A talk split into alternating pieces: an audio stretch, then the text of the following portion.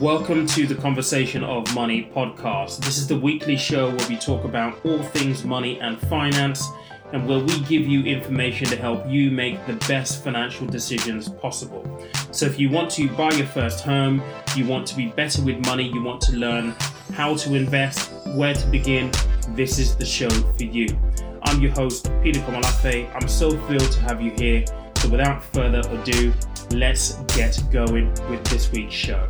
Good morning, good morning. It is the 7th of December. This is the first show in December and the last month of the year.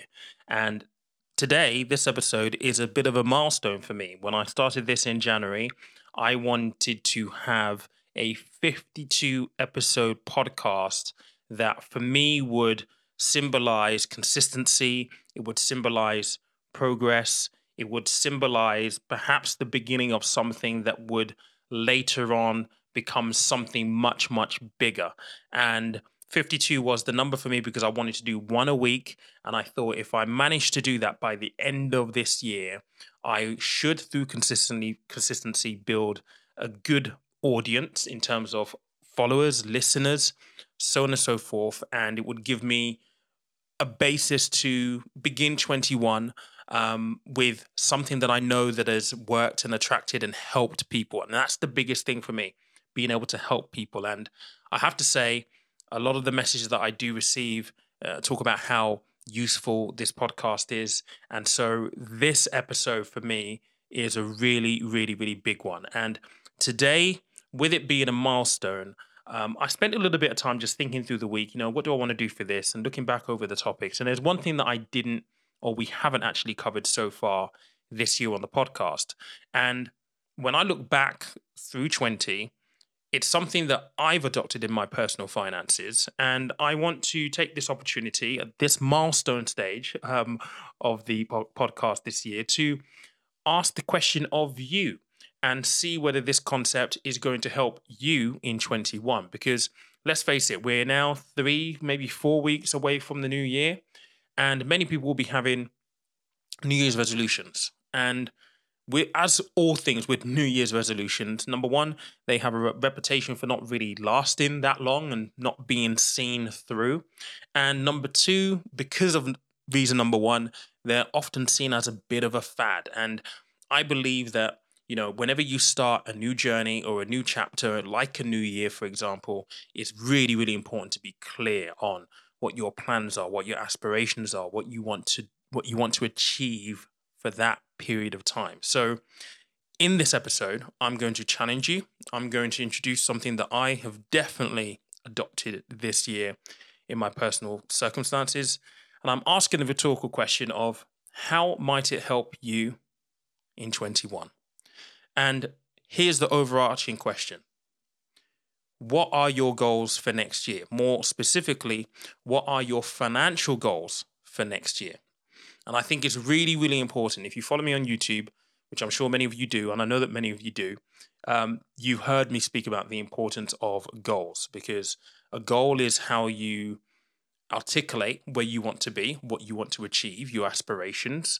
And off the back of a goal, if you're serious about it, you want to make way to that goal, you create a plan which essentially gives you the steps that you're going to take in order to achieve said goal. And I think it's very, very important that we take time in life to sit back or at least step back and have financial goals, business goals, personal goals, health goals, whatever they might be. But I think it's really important to have a separate financial goal. So, what is your financial goal for 21? Do you have a financial resolution that you're setting up in January? It might be changing something very, very small. And again, this is where I hope this topic today might help in some way to you achieving your goals in 21. So, what I want to talk about in today's episode is financial minimalism. And I don't really like the term. However, it is a popular term because when you think about financial minimalism, one thing that I automatically go to in my head is the other word that I do not like, which is frugal. And many people talk about frugality and how it can be positive. And believe me, yes, I understand that it can be positive. However, I'm not a really big believer in frugality to the extreme. I believe in managing your money and being uh, thoughtful with your money. And when it comes to the concept of financial minimalism, even though I make that connection with frugality, when I look back over this year, I've certainly been a financial minimalist in my approach to my circumstances as they, as they have evolved through the year. Let me explain. So, many of you will know if you've listened to previous uh, episodes of the podcast, I was in a job this year, paid pretty well, lots of disposable income, and COVID put an end to that, which meant that I'm now doing this full time and I'm pushing myself to create business, create a brand based on providing financial education, financial content, and helping people on their journey. But as a result of that, because I had a huge reduction in income, being self employed right now, I'm investing all of my money, all of my effort into the business. And what that essentially meant was I had to take a really hard look at my personal finances and make certain decisions to ensure that I could really reduce down my expenses as much as possible. And this is really the the foundation of financial minimalism. It's all about living below your means. So, not overextending from a financial point of view, your financial resources to the point where you feel stretched. And look, one of the big things that I had to do this year was basically pay off things like my car and all of my debt. I mean, the car really was the only debt that I had, um, but I had to pay that off. I had to make it make it so that I didn't have a financial burden on a monthly basis of X amount to pay monthly for the car. So I decided to allocate a large proportion of my emergency fund straight to pay off the car. And off the back of that, I've also had a look at other areas in my finances to see where I could actually cut costs. And this is really the basis of financial minimalism. It's all about trying to ensure that you're not overstretching your financial resources if you don't need to. And this is the operative part if you don't need to.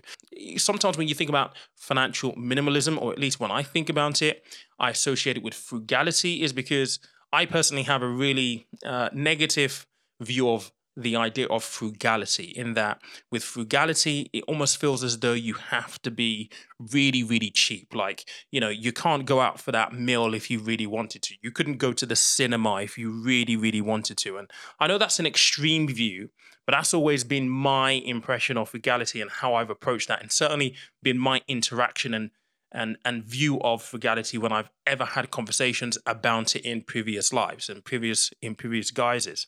And therefore I have a negative connotation. Financial minimalism, again, kind of I thought that it, it, it teased into that a little bit, but I know that it's completely separate.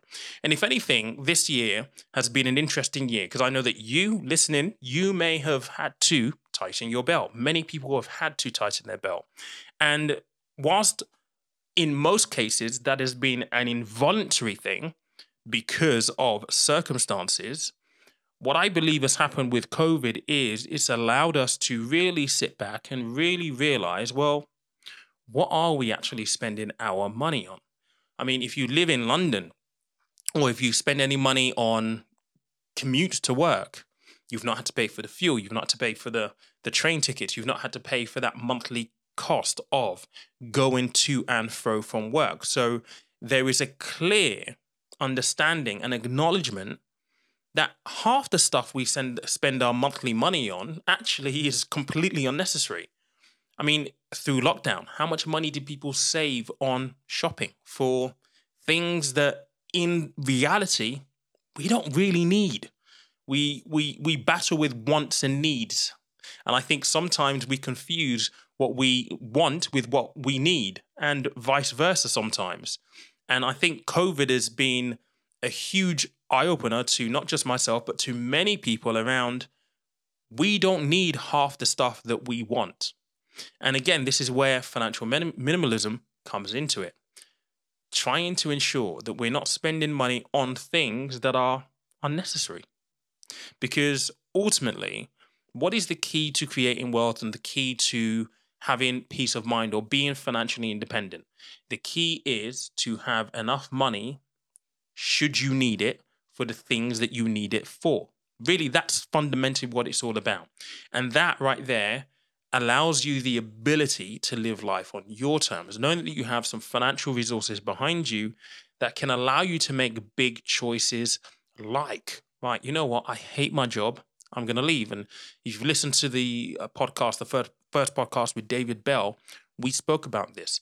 Many people are stuck in the nine to five cycle because they are number one, cuffed golden handcuffs. And I definitely was in that situation before where you earn pretty well, you don't like it, but the money's really good. So you don't want to make that break. But more importantly, because there are no financial resources behind you to empower you to take that drop in income and free yourself from that cycle that you don't particularly enjoy. And I believe this is really, really important. How else can you build an emergency fund? How else can you invest in the market? How else can you get the balance that you're seeking for if you don't have the financial resources behind you in order to do so? And this is where financial minimalism is so important, making sure that we do not spend money on things that we absolutely do not need.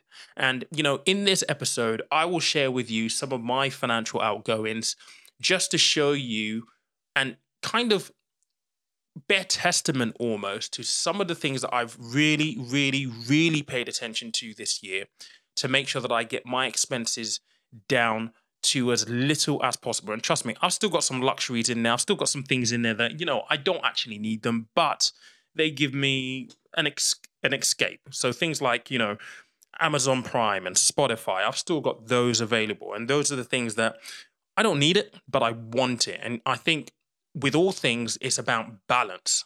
It really is about balance. So I remember, and um, Simone was on on the podcast this year. She was a doula.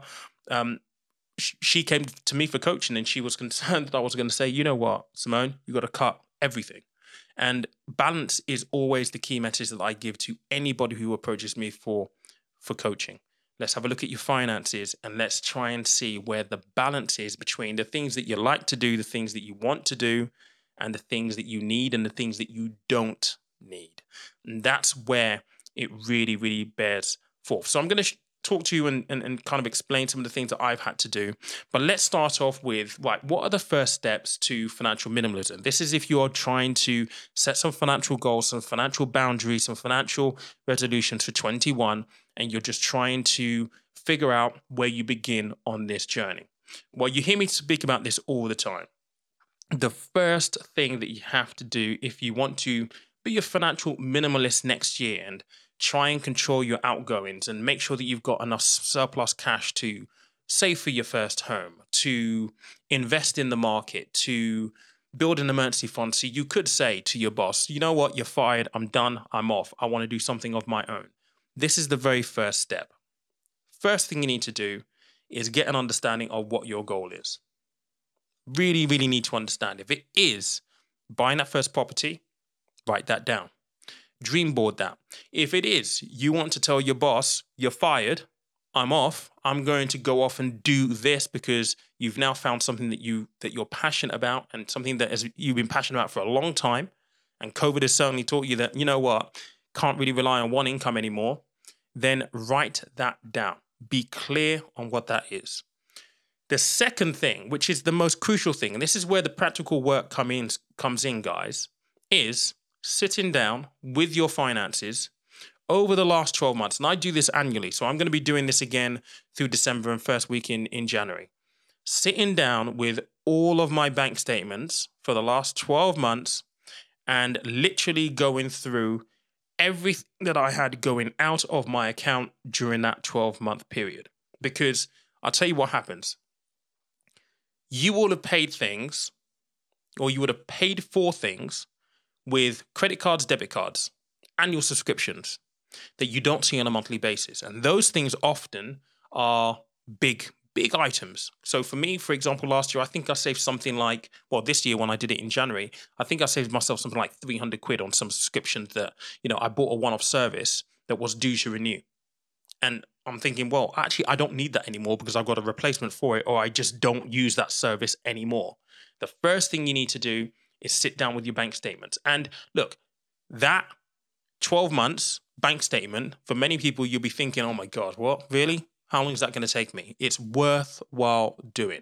And the only thing that you're looking for here is everything that you paid for. Your direct debits will be relatively easy for you to source because you'll be able to see that within any of your banking apps. So that list is pretty tight, and most people know exactly what their direct debits are. But what you're looking for here is you're looking for subscriptions, things that have gone off your credit cards or your bank bank uh, debit cards, for example. So again, with this, not just your bank statements, but your credit card statements as well, because you're trying to identify the one-off subscriptions or one-off services that come out on a yearly basis. What you then want to do is write everything down. Once you've got that out of the way, what you then need to do is essentially separate those those outgoings into things that you need and things that you absolutely do not need. And this means being really clinical and being extremely honest. Is it necessity? If it is, it goes in the needs. If it isn't a necessity, it goes into the unnecessary or the wants. And then you can sit back and take a view of it and say, right, if there is anything in this unnecessary expenses pile that you want to keep, keep it. But if there will be a handful of things, I bet, where you're thinking, no, nah, definitely don't need that. Absolutely, definitely do not need that. If that is the case, bin them, cancel them, get rid of them. And what you're left with there is more of a streamlined approach to what money you're going to have going out for that year.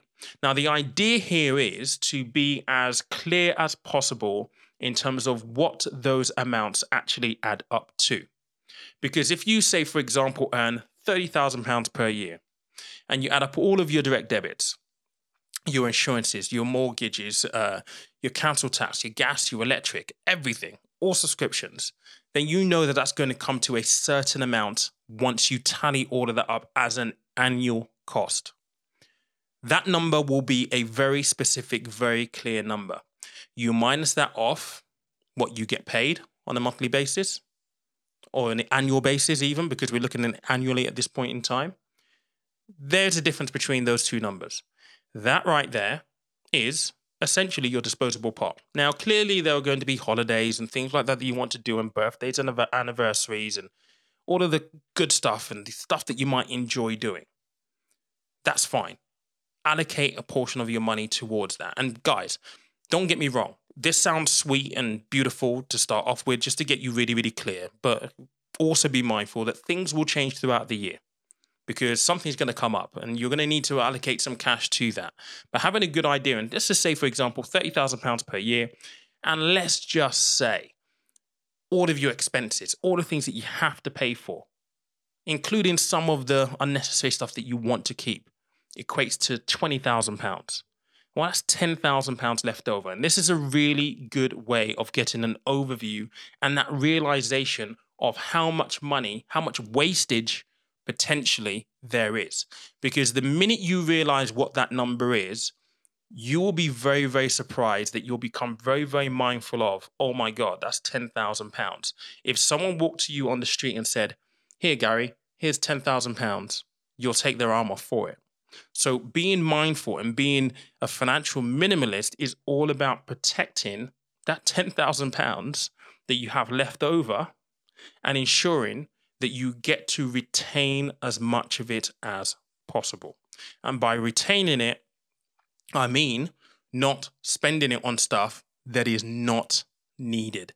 And while you retaining it, you then have the ability to either allocate it to your goals, your house purchase, investing for the future. Your emergency fund, if you want to have a little bit of a cushion, is that £10,000 going to be sufficient enough for you to say, you know what, boss, you're fired. I'm off. I need to go off and I want to go off and do what I want to do. Ask yourself that question. Because look, it sounds very, very simple. And I know, I know from personal experience, when you're in it day to day, it can get foggy. You can get can you can get distracted with all kinds of stuff. But having this exercise done at the beginning of the year gives you an element of clarity. And that's all I would love everyone to take away from this episode of the podcast in thinking about 21. How are you going to gain clarity over your finances for 21? And what are you going to do about your financial situation? How are you going to work towards your financial goals?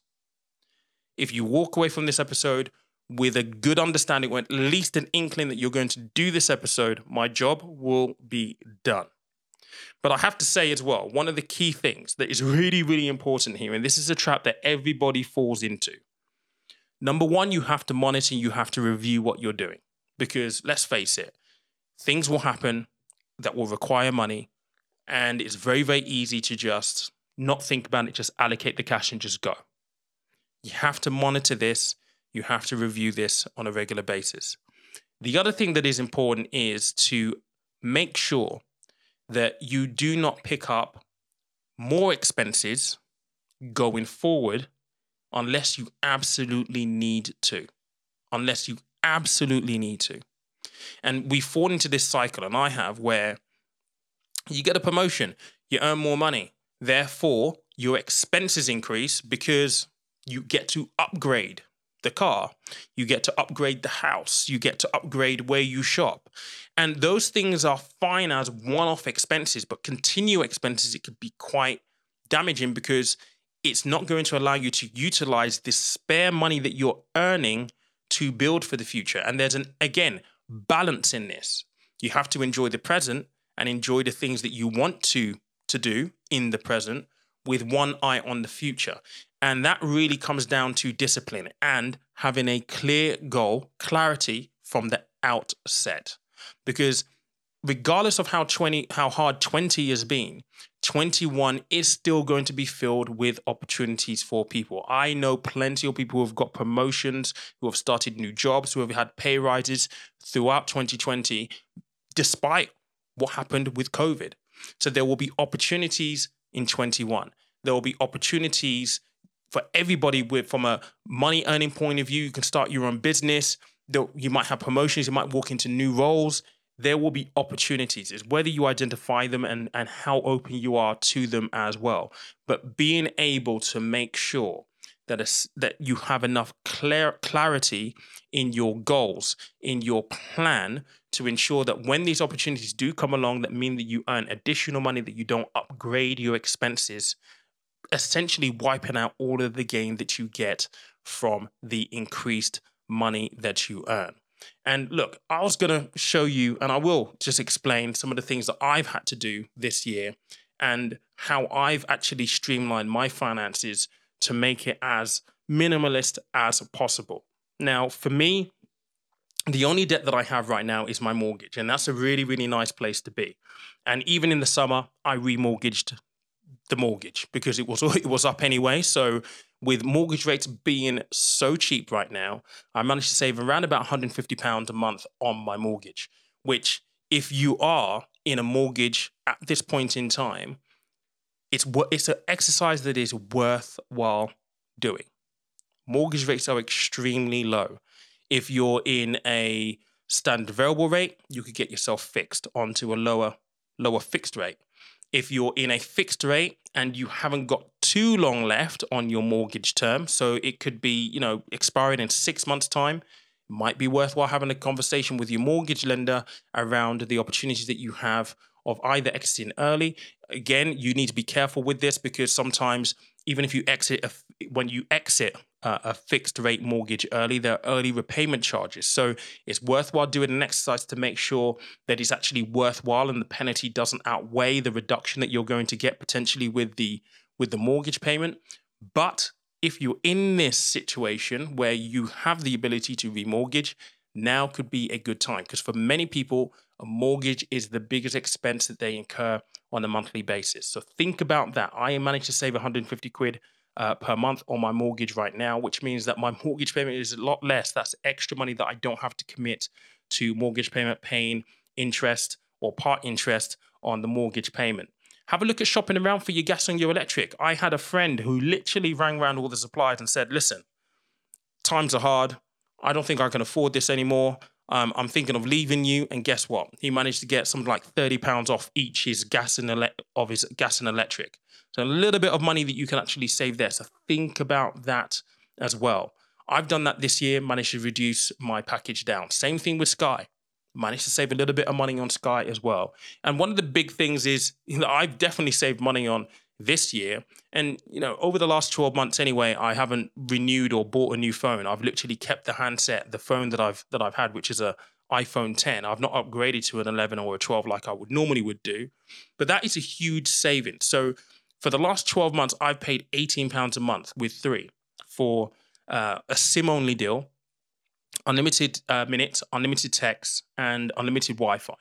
I've just gone on to a new deal with 3 which gives me, I think it's 12 gigs worth of data, unlimited mi- minutes, unlimited text for £10 a month.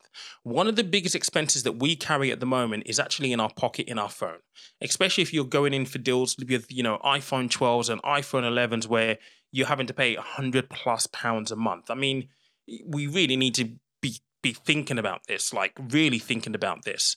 And, you know, I used to pay 75 almost 80 pound a month for, for a phone prior to me thinking hang on a second this is absolutely ridiculous so an opportunity to make some really really big savings on things like phone contracts as well now i still have spotify i still have amazon because that gives me an escape i love going to the cinema although the cinemas haven't really been open so i've got a cineworld uh, odeon subscription sorry which to be fair, they've paused. So it's only £18 a month though. So those are the luxuries. Do I need it? Absolutely not. But I do enjoy going to the cinema when the cinemas are open because I'm I'm I love Marvel films and I love going to the movie just in general. It's kind of my way of winding down. And for me, I've reduced my expenses significantly. No credit cards, no car finance, and it's a very very nice place to be and I'm lucky to be in this position. But it also took a little bit of planning and prepping. It meant really being able to monitor again holding back as much as what uh, much of what I earned as possible to get into a position where I could say, you know what, I've got to cut down my debt because I don't want to have the financial burden. It's really, really important, guys. And this is why we're saying that first exercise, all of your bank statements for the last 12 months. It might take you an hour, it might take you an hour and a half, but go through it and write down everything that has gone out of your account over the last 12 months and strip them into piles what you need and what you don't need. Feel free to keep some of the stuff that you want to keep, but everything else, cut. The whole idea of financial minimalism is living below your means, retaining as, as much of the money that you earn as possible.